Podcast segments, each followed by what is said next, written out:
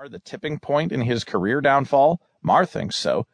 Yiannopoulos lost his book deal and resigned from his post at Breitbart News in quick succession this week after a video surfaced on Sunday in which the inflammatory commentator appeared to condone sex between men and underage boys as young as thirteen.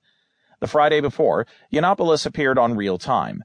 Regular contributor Jeremy Scahill canceled his appearance in protest of Yiannopoulos' booking, with some critics claiming afterward that Maher didn't go far enough interrogating his guest.